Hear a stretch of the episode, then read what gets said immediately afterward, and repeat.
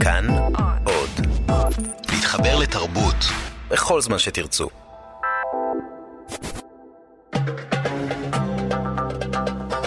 גם כן תרבות. עם גואל פינטו.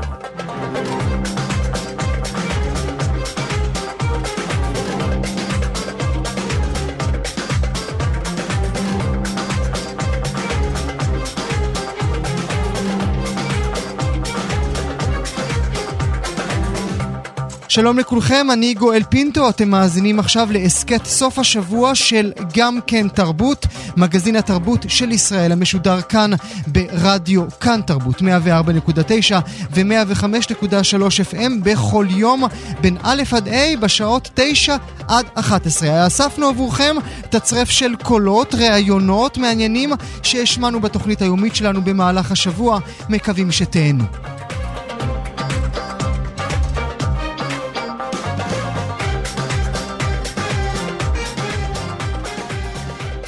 קטרי שחורי, מנהל קרן הקולנוע הישראלי, שלום קטרי. שלום, בוקר טוב. השרה רגב שונאת את הקולנוע הישראלי? אני לא יודע אם היא שונאת את הקולנוע הישראלי, אבל אני יכול להגיד שמהיום שהיא נכנסה למשרדה, היא מובילה מדיניות של שנאה. שנאה לכל מישהו אחר שונה ולא מהמחנה שלה. והשנאה הזאת בעיניי היא פשוט שנאה, הייתי מגדיר אותה כמעט שנאה עיוורת. שמעוורת אותה ואת אנשי משרדה מלראות את ההישגים העצומים של התרבות הישראלית, או בתוכיה גם את של הקולנוע הישראלי. אתה יודע ממה זה נובע, קטרי? אני לא יודע ממה זה נובע. אני חושב שגם אם התרבות הישראלית היא לא לרוחה, ולא אולי הכי מאוזנת בעולם, בתור שר במדינת ישראל להוביל מהיום הראשון, מהמפגש הראשון, מדיניות של שנאה בסדר גודל כזה, זה לא הגיוני, זה לא ממלכתי, וזה לא נכון לשר במדינת ישראל. ואולי אתם צריכים לאכול את העוגה שאתם בישלתם, קטרי. אולי יותר אני... מדי שנים אתם חשבתם שהגינה הזו שייכת רק לכם. חשבתם שחצ... שהחצר הזה שייכת רק לכם. הרי גם אתה חייב להודות שיש דברים שאולי היה צריך לדבר עליהם, לשנות אותם, להרגיל הרגלים אחרים. לדבר תמיד, לבדוק תמיד, לבחון תמיד, אבל אני כופר באופן מוחלט וטוטאלי שזאת הייתה גינה של מישהו. ואם היו עושים בדיקה אמיתית ונכונה, ואם הוועדה המגוחכת שהיא הקימה הייתה בודקת אותנו באמת ובתמים כמו שצריך, היא הייתה רואה שהדברים אין להם שום בסיס ושום שחר. וזה ממש לא נכון. ואפשר לבדוק את זה בכל הסרטים שנעשו בכל הז'אנרים בשנים האחרונות, לראות את המגוון ולראות בדיוק מה הקולנוע הישראלי עושה ועשה. וזה פשוט שקר מוחלט להציג את זה בצורה כזאת. והשקר הזה הוא שקר שניצח אתכם עכשיו, אה, לפחות אה, לדבריה של השרה רגב, שהיא כמובן מדברת את האמת. אני לא יודע אם זה, אם זה ניצח אותנו, אני חושב שמה שהיא אומרת זה לא אמת, אני חושב שהדוח הסיכום הזה שעליו היא מבססת את הכל הוא דוח ממש מרושל, לא נכון, עם ציטוטים חלקיים, בלי בדיקה אמיתית. אם רוצים לבחון את הקרנות, בסך הכל אהלן וסהלן בהחלט כן. אבל אי אפשר לבחון את הקרנות שמזמינים כל מנהל קרן לבקושי שעה אחת של דיבור ועוסקים אחר כך 14 חודשים באיך לסדר את הדוח שיענה בדיוק למדיניות של השרה. אתה חושב שהיא השתמשה ב- ב- ב- באנשים שישבו בוועדה כפיונים? לא כפיונים, אבל כחותמת גומי למדיניות ברורה וידועה מראש. זה ברור לגמרי מהניירות. למה הם הסכימו לזה? אתה מכיר את האנשים שישבו שם? אני לא מכיר אותם ואין להם שום קשר לקולנוע במובן הכי אמיתי של המילה. קטרי, אז מה אתה עושה עם התחושות האלה? אני מקווה שאנחנו בכל זאת נצליח לדחות את כל המהלך הזה. איך? אני מקווה בגלל שאני חושב שמבחינה רגולטורית, מבחינת נוהל תקין, אי אפשר לבצע מחטף בתוך שבוע. כאשר מוצאים דוח סיכום על, על גופים מסוימים שלא ייתנו לנשואי הבדיקה לפחות לבדוק את הדוח לפני שהוא מתפרסם, להגיב, לענות, ולהתנהל בצורה מסודרת, כמו שמדינה צריכה להתנהל. אבל זה פוטטו פוטטו, זה לא, זה לא באמת חשוב מתי פרסמו את התזכיר, מתי פרסמו את הדוח. הרי הדברים היו על השולחן, ידעתם מה יהיה בהם. אנחנו ידענו מה נהיה בהם? אני לא בטוח שידענו. אני מרגיש מאוד טוב עם עצמי ואני יכול להוכיח, אבל להוכיח בעובדות מוצקות את מה שאנחנו אומרים, וכל מה שאנחנו שומעים זה כממש על גבול הדיבה והוצאת לשון הרע. איך אפשר להוכיח את זה? אפשר להוכיח בנתונים. אתם כולכם מוזמנים. מעולם הוועדה הזאת לא באה לקרן לבדוק בדיוק את הניירות שלנו, נייר נייר, מסמך מסמך, פתק פתק, לאורך כל השנים. אז אתה מדבר על כך שבעצם מה שעלה מתוך אה, דוח הוועדה שהשרה מינתה זה מין דברים אמורפיים של רגשות ותחושות? לא רגשות, אבל זה חצאי אמיתות, ציטוטים חלקיים, שאין בהם שום בסיס עובדתי. אתה רוצה שאני אתן לך דוגמאות? אני אתן לך. תן לי דוגמה. אני אתן לך למשל דוגמה. כתוב בדוח המסכם בכמה מקומות שלמנהל הקרן יש זכות וטו. מאיפה זה בא? איפה זה כתוב? איפה זה נכתב ואיפה זה נאמר? אין... מאיפה, יש... מאיפה הם המציאו את זה? אין לך זכות וטו? בשום אופן לא, ואף פעם לא היה. אתה לא עושה בקרן קרן הקולנוע הישראלית שתקציבה, אני אעשה מהר חישוב מהיר כי אני לא יודע כל כך טוב חשבון, אבל כ-15 מיליון שקלים כבשלך, כאילו זו הקופה הפרטית שלך? אתה, אתה, אתה, אתה שומע את מה שאתה אומר? אתה מקשיב לעצמך? מה שאתה אומר עכשיו זה שאני בעצם פושע. מאיפה זה בא לכם הדבר הזה? מאיפה? מישהו יכול להוכיח את זה בצורה חד משמעית? עבדו בקרן קרוב ל-120 לקטורים במשך השנים. אתם מוזמנים לשאול כל אחד ואחד, מעבר לזה שבשום נייר ובשום מסמך לא כתוב שלמנהל הקרן יש זכות וטו. מאיפה זה בא? מאיפה ההמצאה הזאת? אז תגיד לי אתה, מאיפה זה בא, קטרי? אני לא יודע, מרצון חד משמעי לאג'נדה מאוד ברורה. לשלוט בתכנים. היא אמרה את זה גם מול התאגיד שאתה עובד בו. לשלוט בתכנים, נקודה. full stop. היא אמרה דבר נוסף, היא אמרה, אם זו לא שנת בחירות, אני מוחקת, מבטלת... לא, מה זה היה נובה המינוח המדויק? מבטלת? סוגרת את הקרנות. סוגרת את לא, כל לא, קרנות הקולנוע. זה רק מחזק את הטענה. היא רוצה פה ארדואן, היא תקבל. היא רוצה קזחסטן, טאג'יקיסטן וכל המדינות האלה, היא תקבל. אם המודל שלה זה בלארוס, אני יכול להציג לה מודל מצוין שבו היא תשלוט בתכנים ב-100-100 אחוז. יש די הרבה מדינות כאלה. שם אנחנו רוצים להיות? אז בוא נדבר על מודל אחר, וזה מודל שהתייחסה אליו, וכמובן מודל שאתה מכיר, גם המאזינים שלנו מכירים, וזה מודל ה-CNC, מודל, uh, המודל של הקרן הקולנוע הצרפתית. מה רע בו, קטרי? לא רע בו בכלל. הלוואי שהייתה מאמצת את החלקים הטובים בו. אני חושב שההצלחה העצומה של הקולנוע הישראלי זה בעניין הזה שאנחנו כולנו מתנהלים כעמותות עצמאיות ואחראיות, ואפשר לבחון אותי, ואפשר לבחון כל אחד מ-250 סרטים שאושרו במחזור שלי. אנחנו מתנהלים בצורה מסודרת, בצורה שפויה, עם הנהלות ציבוריות אחראיות. ונכון, בחופש יצירתי, בחוק הקולנוע במהותו, וכשהקרן הזאת הוקמה ב-79, וכאשר רובי ריבלין הנשיא עבד כדי לעשות את חוק הקולנוע, זה היה לשמור את כל המערכת בחופש יצירתי, רחוק מהשפעה פוליטית. ופה מה שמנסים לעשות זה פוליטיזציה מוחלטת. אחרי כל מה שאתה אומר, והנימה בה אתה נוקט, אתם חושבים אולי לעשות משהו שהוא יותר מאשר לפנות אל היועץ המשפטי לממשלה? אני לא יודע, תראה, זה אני לא... תשמע, אנחנו מתכנסים, אבל העניין האמיתי הוא לא רק שלנו, אלא הוא גם של היוצרים. היוצרים צריכים להבין לאן כל העסק הזה הולך, ומה המשמעות. ומה תהיה המשמעות של, כמו שהחלום הגדול שלה להלאים. אני עוקב מקרוב מה קורה בשנה, שנתיים האחרונות בקולנוע הטורקי, שהוא הולך ונעלם מהעולם. ואתה יודע איזה השפעה תהיה לזה בעולם? אין סודות בתחום שלנו. לא יבואו ולא ישקיעו בסרטים ישראלים כאשר יבינו שכל הלקטורים באים מאיזה פול שמתנהל על ידי המדינה. קטרי שחורי, אנחנו כמובן נהיה על הסיפור הזה. אני מאוד מודה לך שהיית איתנו הבוקר. תודה רבה לכם. אנחנו uh, מיד עוברים אל הנושא הבא שלנו. הישג יפה לקולנוע הישראלי, כאשר uh, בסוף השבוע זכה השחקן משה פולקנפליק בפרס השחקן הטוב ביותר בפסטיבל קרלוביברי. פולקנפליק זכה בפרס על תפקידו בגאולה של יוסי מדמוני ובועז יונתן יעקב, סרט שיוצג במסגרת פסטיבל הקולנוע בירושלים, ממש נפתח בעוד שבועיים הפסטיבל, ובהמשך השנה גם בכל רחבי הארץ.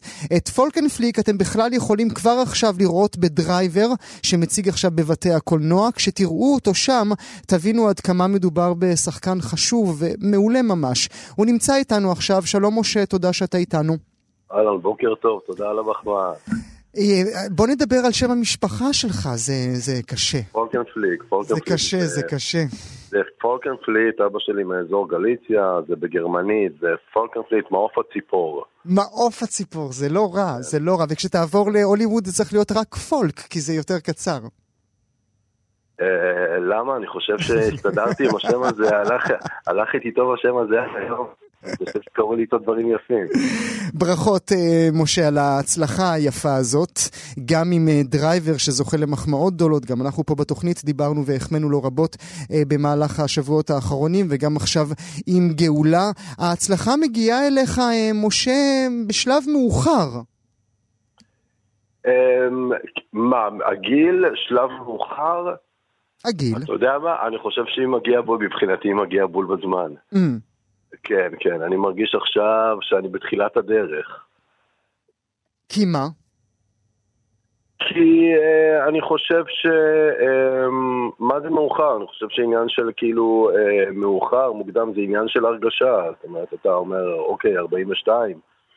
אני מרגיש כאילו אני בן 30, אתה מבין, הכל, uh, הכל עוד לפניי, ויש כוח ויש רצון uh, לעשות. ליצור, אז ככה שמבחינתי זה לא, זה לא ממש לא מאוחר. ואולי התפקידים האלה, דווקא התפקידים, גם בדרייבר וגם בגאולה, הם אלה שישבו אה, בול בפוני? הם אלה שמה, סליחה? הם אלה שישבו בדיוק ליכולות שלך ואפשרו אה, להוציא אותך ככה החוצה אלינו.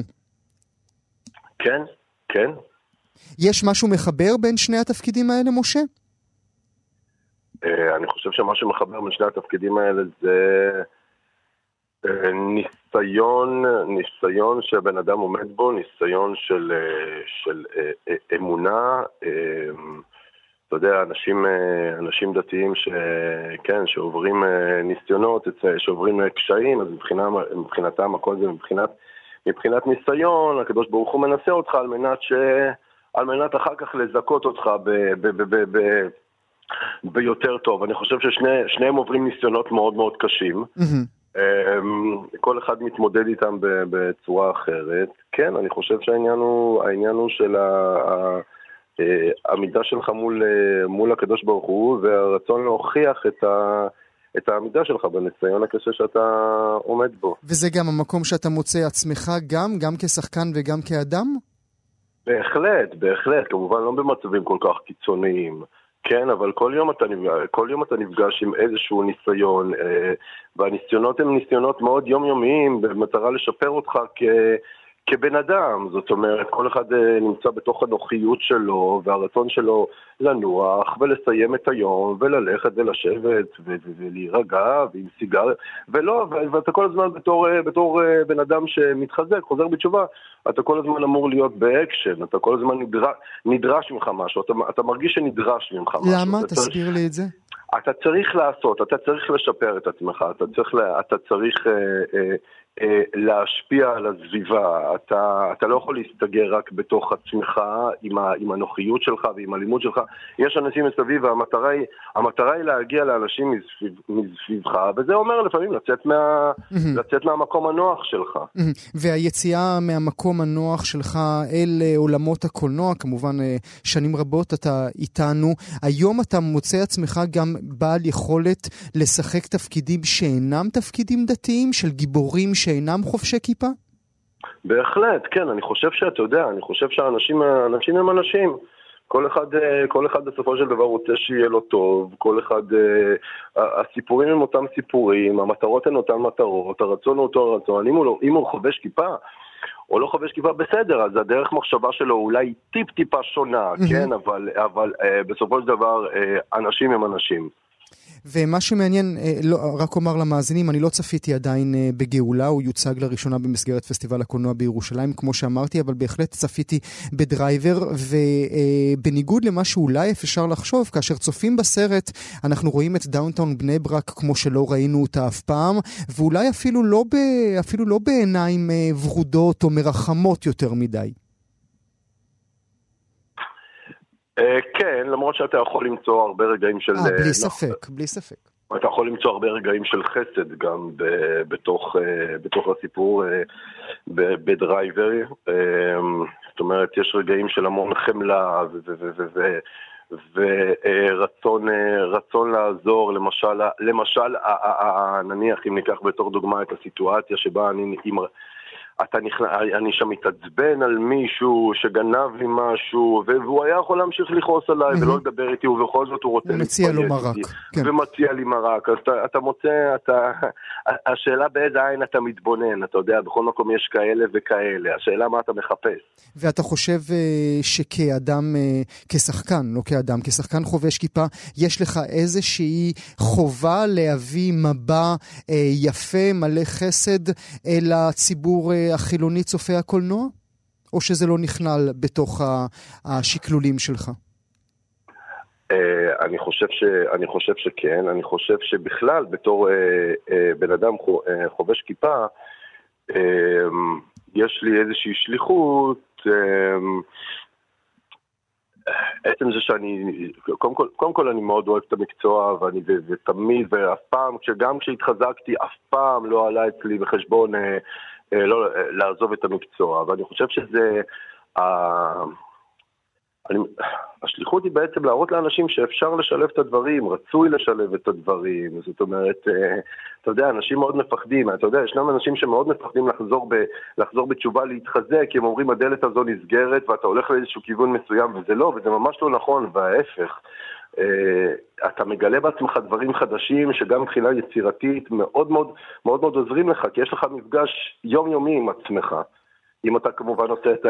אם אתה כמובן פועל בצורה רצינית. אבל זה עדיין ייתן לך גבולות שאולי לא היו לך קודם. אני מניח שהיום אתה תקרא תסריט אה, ו- ותשים לעצמך סייגים מה אתה מוכן ומה אתה לא מוכן לעשות, שאולי בדמות הקודמת שלך לא היית שם את הסייגים האלה. אה, כן, אבל uh, אני חושב שהדברים ש... זאת אומרת, אם אני היום אקרא איזשהו תסריט שיש בו סצנות לא, לא צנועות, כן? לא אוכל לעשות, אני בכל זאת uh, uh, משתייך לקהילה מסוימת, כן? אבל אני, מעבר לזה, אני לא חושב שיש משהו שיכול למנוע ממני היום להביא, להשתתף באיזשהו תסריט, mm-hmm. גם אם לא מדובר בבן אדם שאיש, במישהו שחובש כיפה, לא, לא, אני לא רואה איזה משהו... Uh, ודיברת... לא, באמת, באמת אני חושב, אני חושב רק הדברים האלו, זאת אומרת...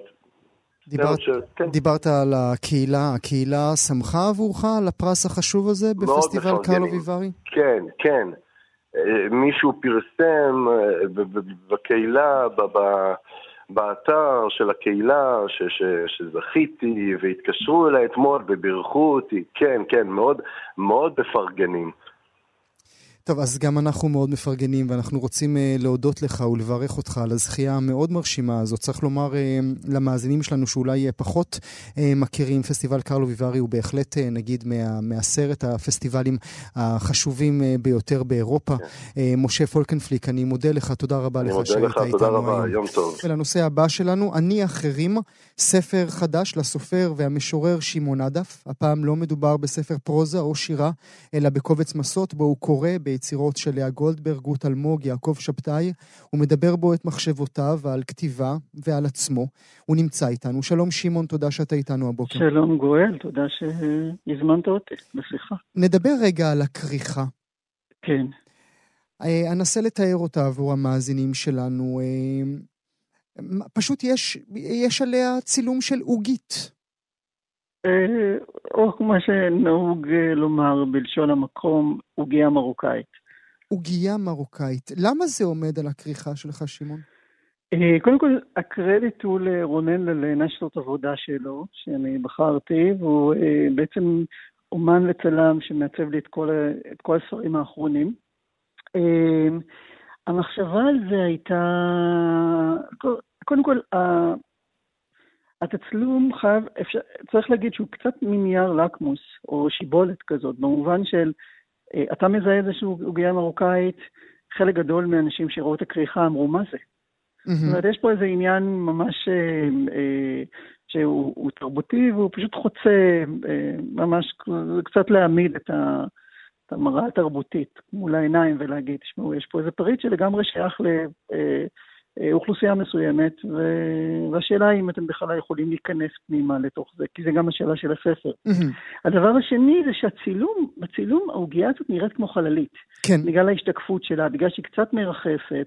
ובעיניי זה קושר איזה שני צדדים, אתה יודע, שהם אה, נראים בלתי מתפשרים אה, במחשבה שלי וב...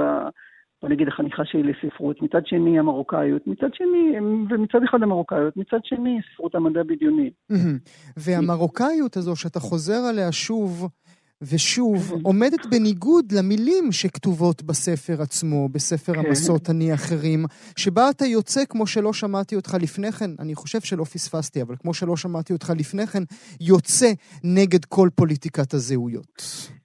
כן, תראה, קודם כל זה שאני מדבר על המרוקאיות שלי לא אומר שאני נמצא בתוך פוליטיקת הזהויות, להפך. אה, אני חושב שה...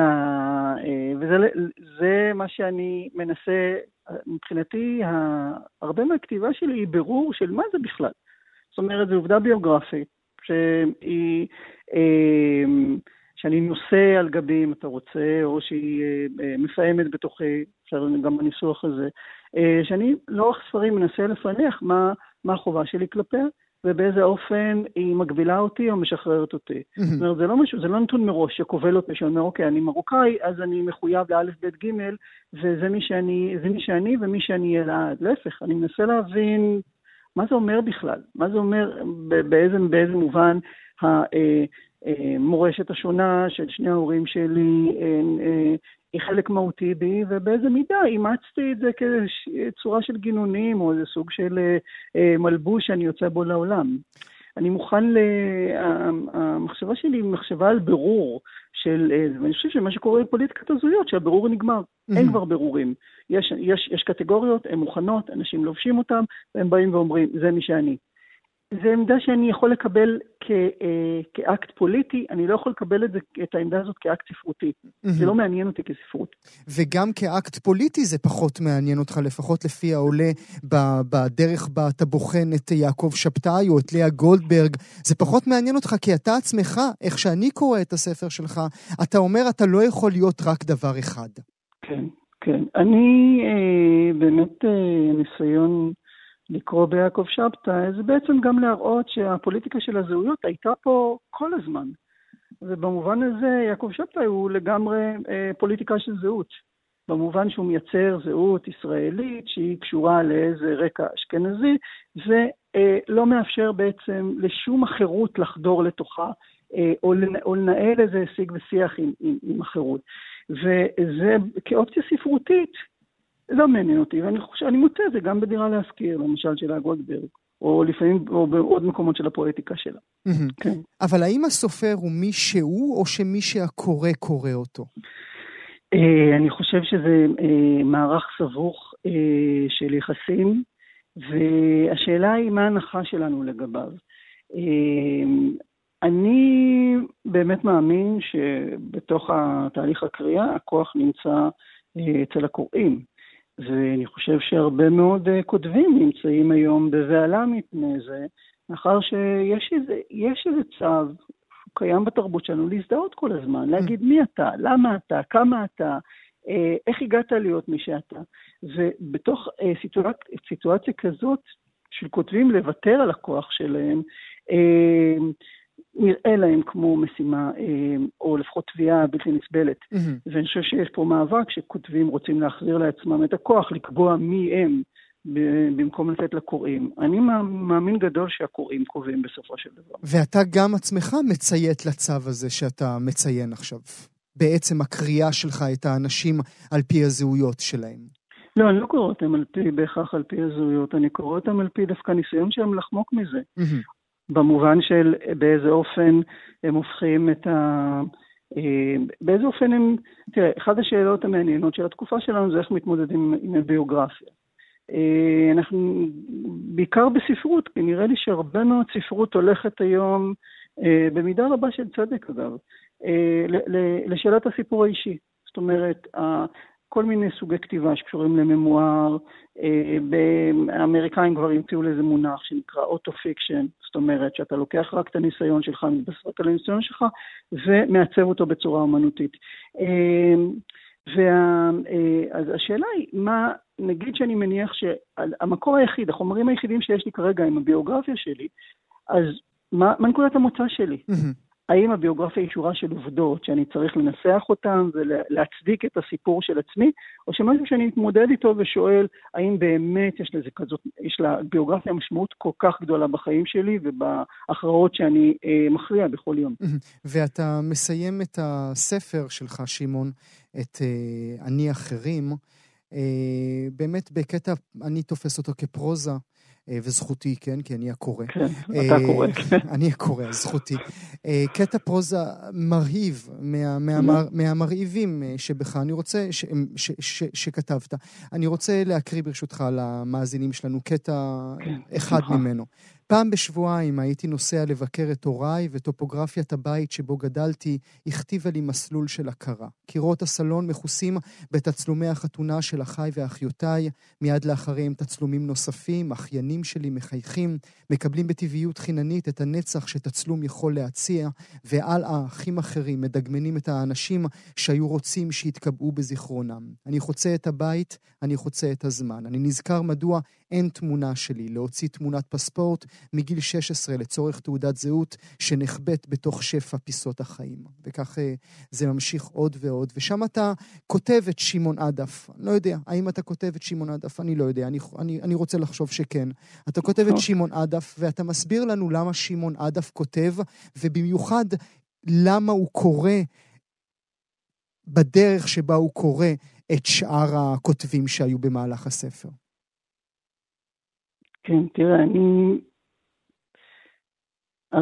הזיכרון הוא, הוא, הוא באמת עניין מעניין. אני לא בטוח שאני מסביר, או אני מנסה אה, בסוף הזה לבחון שלוש אופציות של עצמי, זאת אומרת שהן אה, אופציות שמבוססות על הזיכרון ולשאול את עצמי באיזה אופן זה, אה, זה, מייצר, זה ייצר פואטיקה שאני יכול להזדהות איתה. אני לא בטוח, אגב, יודע שאתה אומר שזה קטעי פרוזה, אני לא בטוח שהמאמץ שלי הוא תמיד מעניין אותי כמאמץ ולא בטוח שהוא מצליח, אבל זה מה שניסיתי לעשות בשלוש אופציות האלה. והניסיון שלי זה גם לחזור רגע לצורה שבה אנחנו, איך אנחנו קוראים את עצמנו דרך עדויות שהשארנו. אז נגיד, נכון, בתקופה שלנו, אה, מערך העדויות שאנחנו משאירים אחרינו הם בעיקר צילומים, נכון? Mm-hmm. תיעוד עצמי. אה, אז אנחנו קוראים את עצמנו דרכם, אנחנו רואים תמונה ואנחנו נזכרים מי היינו אז, אבל אנחנו לא נזכרים מי היינו אז, אנחנו מנסים לספר סיפור של איך יצא שאולי אה, פוזיציה אקראית לגמרי שנקלטה בתמונה הייתה עניין מרכזי בחיים שלנו. ואני מגלה שהזיכרון שלי קשור הרבה יותר לספרים. זאת אומרת, ספרים שקראתי באותן תקופות מסוימות, באיזה אופן, כשאני קורא אותם, חוזר וקורא בהם, אני קורא את עצמי מחדש. בכל מקרה זה... לא יודע אם זאת הייתה תשובה. זו הייתה תשובה, זו הייתה תשובה, לפחות חלקה, אבל צריך לקרוא את הספר כולו, ואני מזמין את המאזינים שלנו לקרוא אותו. אני אחרים, ספר מסות של אה, שמעון עדף. שמעון, אני מודה לך מאוד שהיית איתנו הבוקר. תודה רבה, גואל.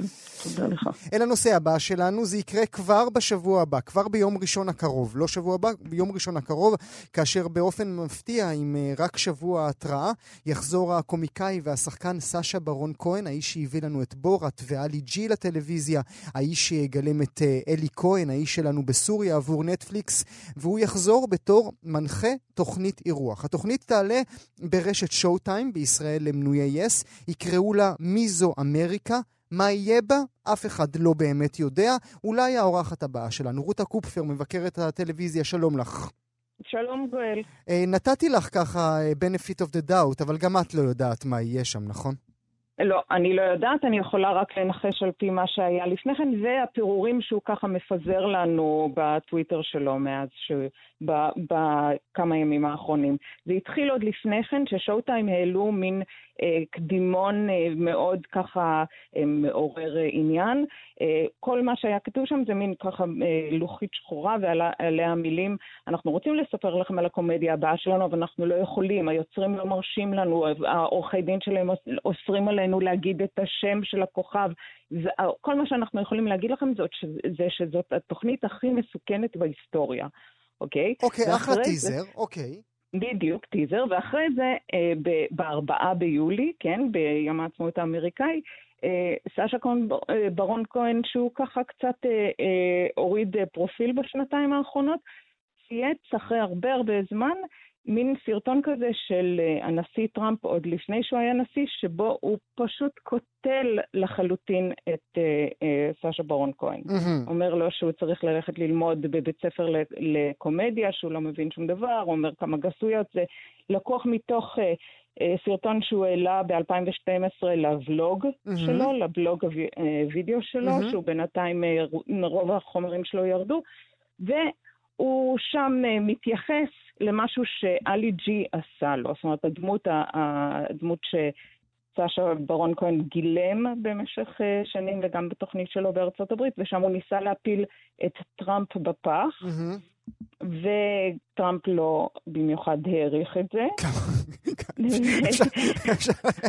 אפשר להניח למה, אבל בואי נשים כוכבית רגע בשיחה שלנו, רותה, ברשותך. ניתן קצת את ההיסטוריה של אה, סשה ברון. האיש, אה, האיש הלבן, הגבוה, היהודי, הבריטי, שפורץ אל... רגע, כן? נתחיל מזה שהוא ישראלי, זה לא הכי חשוב? שיש לו שורשים ישראלים, ושהוא יודע עברית. השורשים האלה הם כל כך רחוקים, יותר רחוק מנטלי פורטמן, אז אני, לא, אז אני אניח לא, לא, את זה בצד. לא, לא, הוא ממש דובר עברית, והוא גם כזה משתמש בכל מיני, אתה זוכר שבבורת הוא גם מדבר עברית. נכון, כי, נכון, הוא מקלל אותם בעברית כן. כאילו זו קזחית. אז כן, הוא כן. פרץ אל הטלוויזיה עם איזושהי דמות של ראפר, אלי ג'י כזה, ראפר. כזה, שמה הוא עשה שם? אוקיי, okay, אז הוא היה מחופש בתור מין אה, עם אה, חליפת טרנינג כזה, תמיד בסר, בצבעים זוהרים, צהוב, אדום וזה, עם מין משקפיים כאלה, ולדעתי גם מין כובע ככה מצחיק.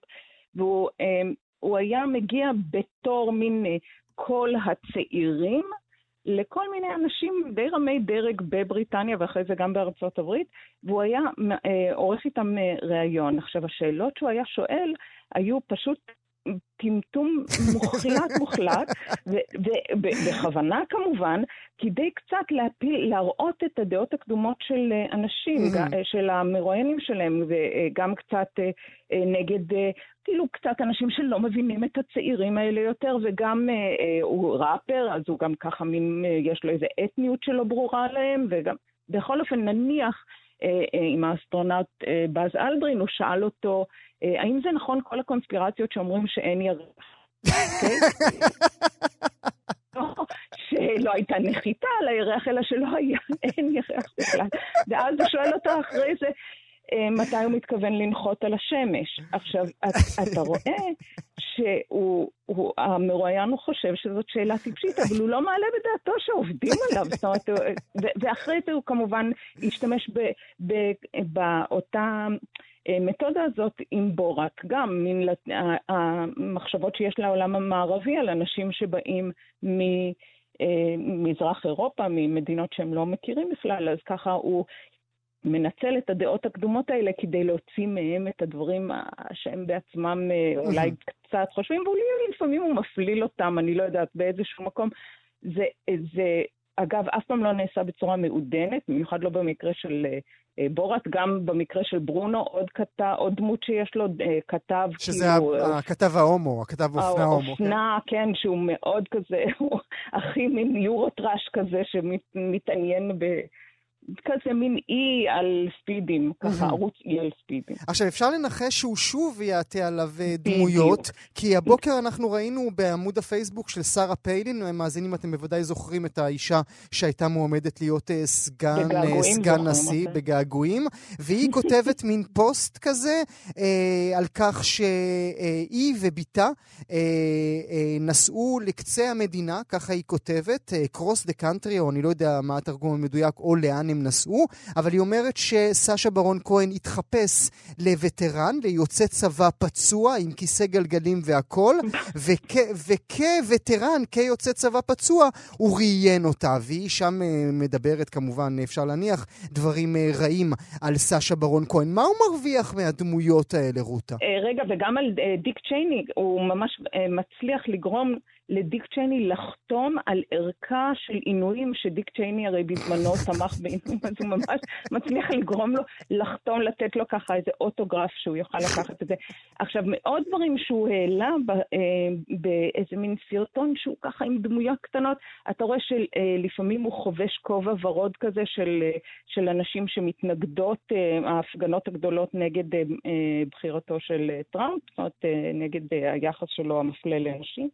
ואני מניחה שהוא ישתמש בכמה דמויות שאנחנו, שבהם הוא, הוא, הוא ייגש אל האנשים האלה וייתן להם ליפול בלשונם. Mm-hmm. אני חושבת שהמטרה שלו זה לחשוף אה, אה, את ערוותם. אז זה לא קל מדי ללכת לצ'ייני, ללכת לשרה פיילין? זה לא more of the same כל פעם? אה, אז תראה, כשאתה יודע מה, אני אפילו זוכרת אותי ואותך במערכת בפעם הראשונה שראינו את זה באלי ג'י, אנחנו מדברים על פרה-היסטוריה. זה היה משהו חדש ו- ומאיר עיניים. מאז אנחנו אה, רואים את זה בכל כך הרבה פעמים, אפילו, אתה יודע, בארץ נהדרת mm-hmm. עם הנהג מונית. Mm-hmm. זאת אומרת, זה משהו שזה נהיה איזה מין... אה, כן, זה נהיה סטריאוטיפ טלוויזיוני, אז באמת קשה לראות איך הוא מחדש את זה. מצד שני, אני קצת נותנת לו קרדיט משום שהוא הוא חדשני, הוא היה חדשני לפחות, אז יכול להיות שהוא יצליח לעשות את זה אחרת. והוא באמת גם מסכן את עצמו, הוא הולך לאנשים שיכול, כאילו הרבה פעמים היה בסיטואציות שחטף מכות, ו, ויכול להיות שאף... כן, הוא לא עושה לעצמו חיים קלים. ואפשר על פי זה, רותה, להבין אה, מדוע לא ידענו על קיומה של הסדרה הזאת, כי אם אכן הוא עוטה על עצמו דמויות כל פעם, אז יכול להיות שאפילו שרה פיילין בסוף הריאיון לא ידעה שמולה ברור. יושב אה, סשה ברון כהן. ברור, ברור. הוא גם אחת הסיבות שנגיד הסדרה כבר לא יכלה להתקיים באנגליה, זה שאנשים כבר ידעו, תיזהרו מהאיש הזה, אלי ג'י, ואז כשהוא הגיע הברית לקח להם יותר זמן, אבל כן, הוא צריך לשמור הרי בשלב זה, על, שאנשים יאמינו שמי שמגיע לראיין אותם הוא באמת האיש שהוא ממציא ולא הוא מאחורי המסך. מילה לסיום, נדבר ברשותך על ה... הנדידה הזאת, הזליגה הזאת, הקפיצה הזאת של סשה ברון כהן, כמו שאמרנו עד עכשיו, אה, בין עלי ג'י ובורת, לבין לגלם את אלי כהן, האיש שלנו בסוריה. איך מתייחסים מצד אחד אל הקומדיאנט המטורף לבין השחקן האולי מוצלח, אולי רציני? אני חושבת שאנחנו רואים בו מולטי טאלנט. יש את המעמד הזה שאתה מגיע אליו מאוד מאוד בקושי, ומעטים מצליחים להגיע למעמד הזה, שבו בעצם נותנים לך לעשות הכל. והעיקר שתביא את הג'ובות. את הג'ובות, תמיד זה מתחיל ונגמר שם. טוב, אז יום ראשון אה, בעולם ובישראל, אה, מי זו אמריקה, הסדרה החדשה של סשה ברון כהן. רותה קופפר, אני מודה לך שהיית איתי הבוקר. גם אני לך. גם כן תרבות. פרס האמן בוקר הבריטי מציין, חוגג 50 שנים להיווסדו. לרגל כך ביקשו מנהלי הפרס, פרס שנחשב לחשוב בפרסי הספרות הבריטי, מהפרסים החשובים בעולם, מהקוראים, לבחור את הספר האהוב ביותר עליהם מבין כל החמישים הספרים שזכו במקום הראשון במהלך השנים. הזוכה, הזוכה, יש לי כאן אה, זה, יש לי תופים, אין לי תופים, לא הכינו לי תופים. הזוכה הוא הפצוע האנגלי. כן, אה, ספרו של מייקל אונדוצ'י, הספר שזכה בפרס בשנת 1992, ארבע שנים אחר כך זכה גם לגרסה קולנועית בכיכובם של אה, ריי פיינס וז'וליאט בינוש, וזכה בתשעה פרסי אוסקר, כולל זה לסרט הטוב ביותר. נבחר לאהוב ביותר מבין כל הספרים שזכו בפרס. האם גם עליכם, מאזינים יקרים, איתנו הסופר צור שזף. שלום לך, תודה שאתה איתנו הבוקר. בוקר טוב. האם גם עליך? מה, אם אני חושב שזה הספר הכי טוב אה, שנכתב אי פעם... לא, לא, לא, לא, לא, מבין זוכי הבוקר, בוא נהיה הוגנים.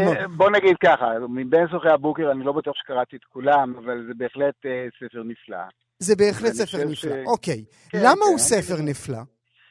אה, יש בו כמה דברים, וזה מעניין, כי קודם כל זה ספר הרפתקאות. זה גם סיפור אהבה, זה גם ספר הרפתקאות, זה גם סיפור של, שיש בו דרמה שמקפלת בתוכה אה, פציעה, מוות, הרפתקה, סף של בגידה, אה, מלחמה, זאת אומרת, הכל מאוד דרמטי, מאוד מוקצן, ובעצם קורה בתוך איזה חלל של אה, כנסייה בין מספר דמויות מצומצמות, על רקע של עלילה גדולה, וגם שאנחנו יודעים באיזשהו מקום שזה מבוסס על סיפור אמיתי, והסיפור האמיתי, גם אם הרומן לא מכבד mm-hmm. את האמת עד הסוף ובצדק, הסיפור האמיתי ספר לנו הוא לא אותו, את פחות הסיפור גדול. האמיתי. הסיפור האמיתי הוא הסיפור של אה, לאסו אלמשי, שהיה אה, רוזן, או ספק רוזן אה, הונגרי, שהיה אחד ממגלי המדבר הכי גדולים שהיו אי פעם.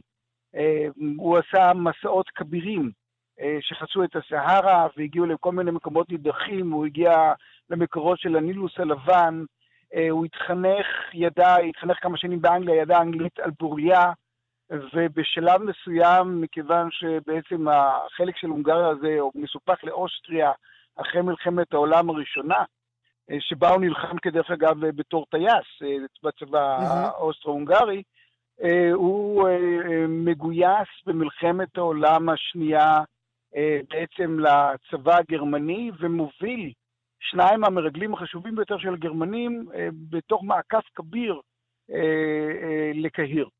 והוא בעצם, בסופו של דבר הוא גם חוזר לאוסטריה ומציל יהודים אפילו בסוף המלחמה, ויושב איזה זמן קצר במחנה שבויים, ואחרי זה משתחרר ונפטר בשנות החמישים מתישהו. אבל הוא באמת, הוא, הוא הרפתקן ענק, הוא איש ידען ענק, כמה מהגילויים הכי כבירים שיש, ואחת מהסצנות הכי יפות שיש בפצוע האנגלי, מתרחשת ב- בגילף קיביר, שזה גוש הררי בפינה של אה, לוב, סודאן ומצרים, שיש שם אה, הרים בגובה 3,000 מטר, מערות עם ציורים פרה-היסטוריים, וזה באמת אחד המקומות הכי נפלאים שיש, ששם מתרחש סיפור אהבה מומצא לגמרי. כן. בינו לבין האישה של הארכיאולוג האנגלי שהוא אה, אה, מסתובב איתו שם. ולמה בעצם אה, הסופר מייקל אונדאצ'י אה, אה, לא, לא נשאר נאמן לאותו סיפור פנטסטי שסיפרת לנו עכשיו?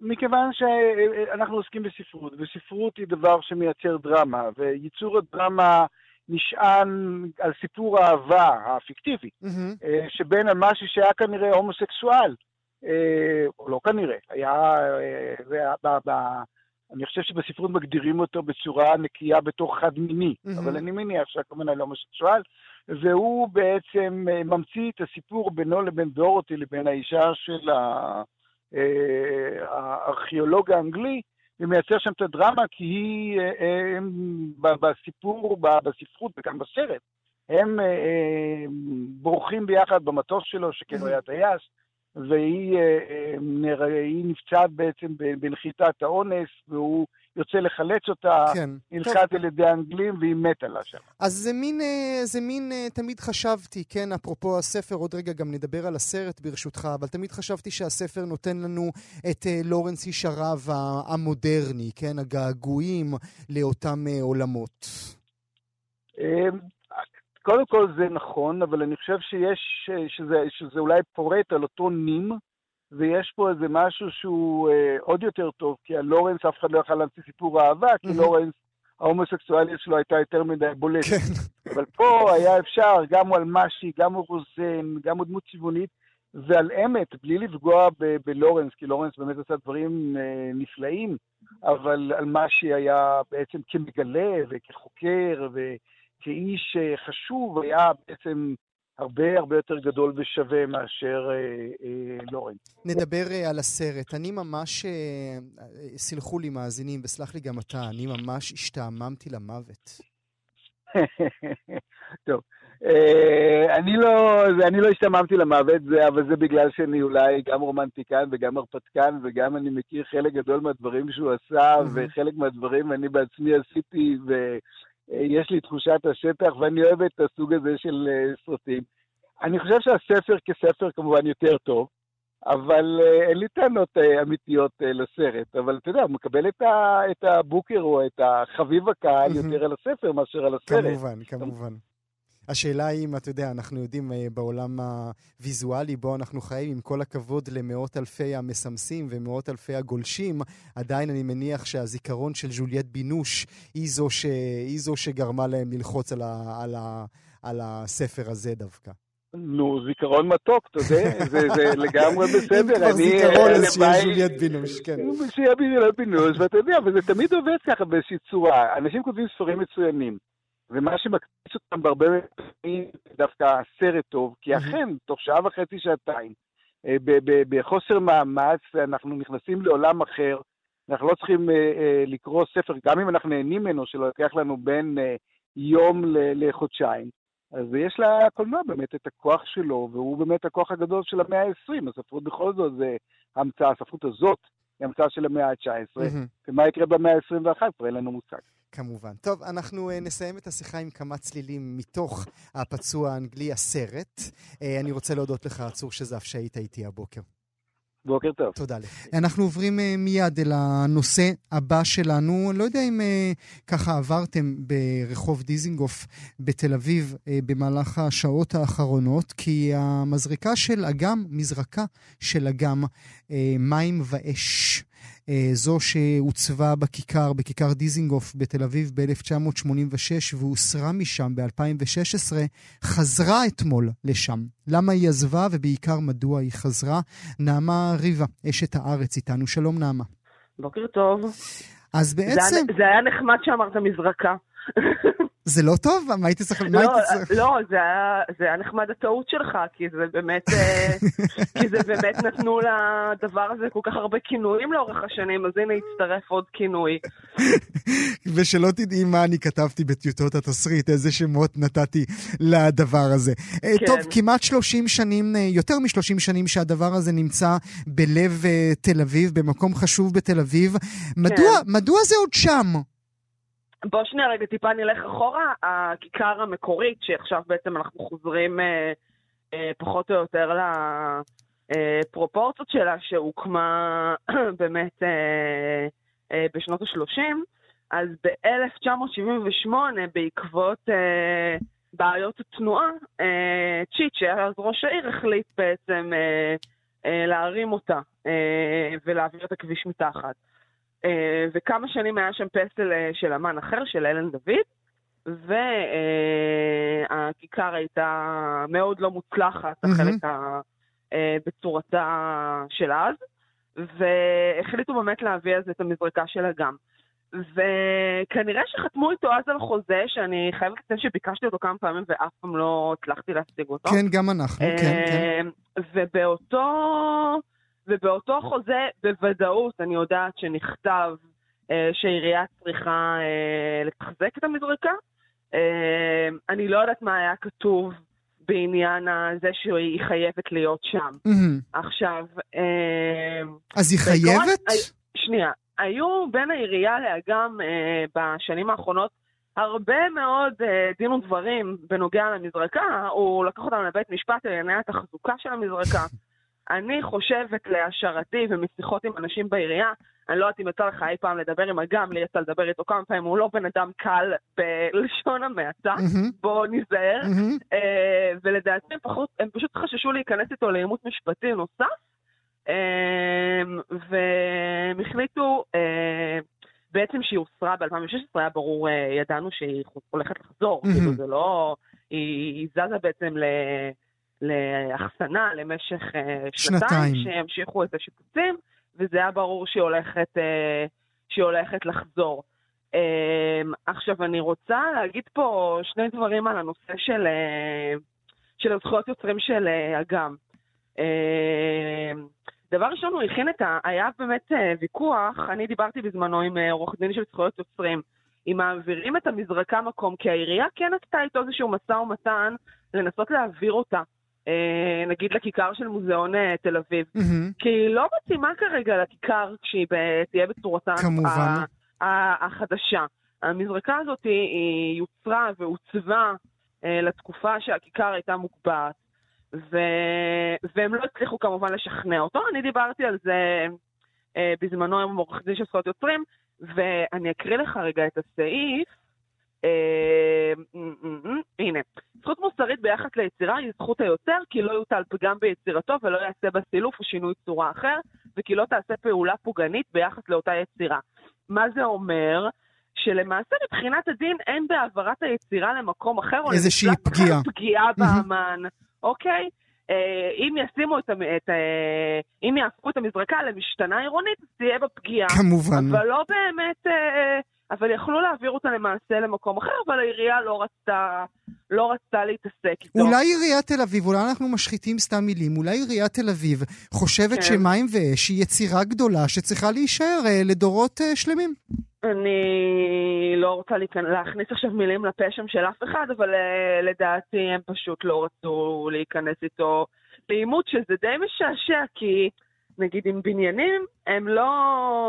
הם לא פוחדים להרוס. בבניינים, כן. לא, כשמדובר בבניינים, גם במקרה של עיריית תל אביב בכלל, אין uh, לאדריכלים באמת זכויות יוצרים. אה, היו על זה כבר כמה פסקי דין, כלומר אפשר לעשות שינויים בבניינים, אפשר להרוס בניינים, אף אדריכל לא הצליח אה, אה, לזכות בפסק דין שאי אפשר לגעת לו בבניין. וזה מדהים שביחס ליצירות אומנות, גם כשאנחנו מדברים נגיד על כיכר אה, הבימה, שדני קרוון אה, היה מעורב בעיצוב שלה, מהמם. אז פתאום כשמעורב בזה אמן, אז פתאום הדברים כולם אה, נלחצים, בוא לא ניגע. כן, וגם מערכת המשפט הרבה יותר אה, מגינה על האמנים מאשר על, אה, על נגיד על בניינים. אה, מעניין. טוב, כן. אז הנה, אם אתם תעברו אה, עכשיו אה, בכיק... בדיזיגוף, תוכלו לראות שם בכיכר שוב את המזרקה של אגם, שהיא חזרה לשם אחרי שנתיים שהייתה באחסנה. נעמה ריבה, אשת הארץ, אני רוצה להודות לך שהיית איתנו. ביי, להתראות, תודה. כאן הגיעה לסיומה תוכנית נוספת של גם כן תרבות. כרגיל, אנחנו שולחים אתכם לעמוד הפודקאסטים שלנו, עמוד ההסכתים, בכתובת כאן.org.il/פודקאסט. כמובן, שיהיה לכם מה להאזין. תודה שהייתם איתנו.